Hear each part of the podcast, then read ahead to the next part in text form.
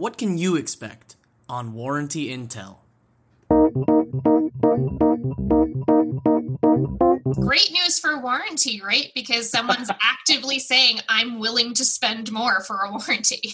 We ran a survey for our camera customers uh, a few months ago, and we were just sort of understanding their path to purchase, what's important to them. So, if we were to offer you, let's say, a discount or a bundle or free services, you know, what would be the most appealing or the most attractive to you?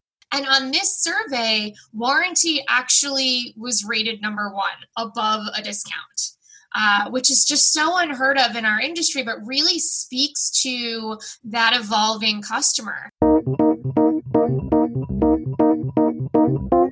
And that was Michelle Esker of Panasonic, one of our early guests, to give an idea of some of the many topics we're going to dive into during the podcast.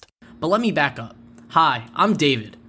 And I'm Edwin. And this is the Warranty Intel Podcast. We're glad you found us. So, to give you a bit of background about us, David and I both work at a company called Aquant.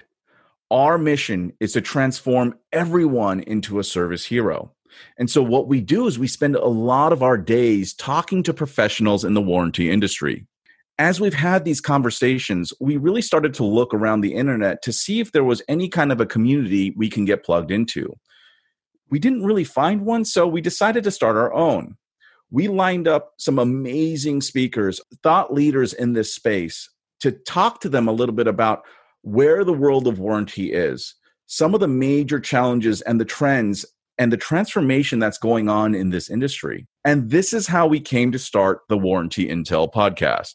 Did you know that the concept of warranty dates back to ancient times?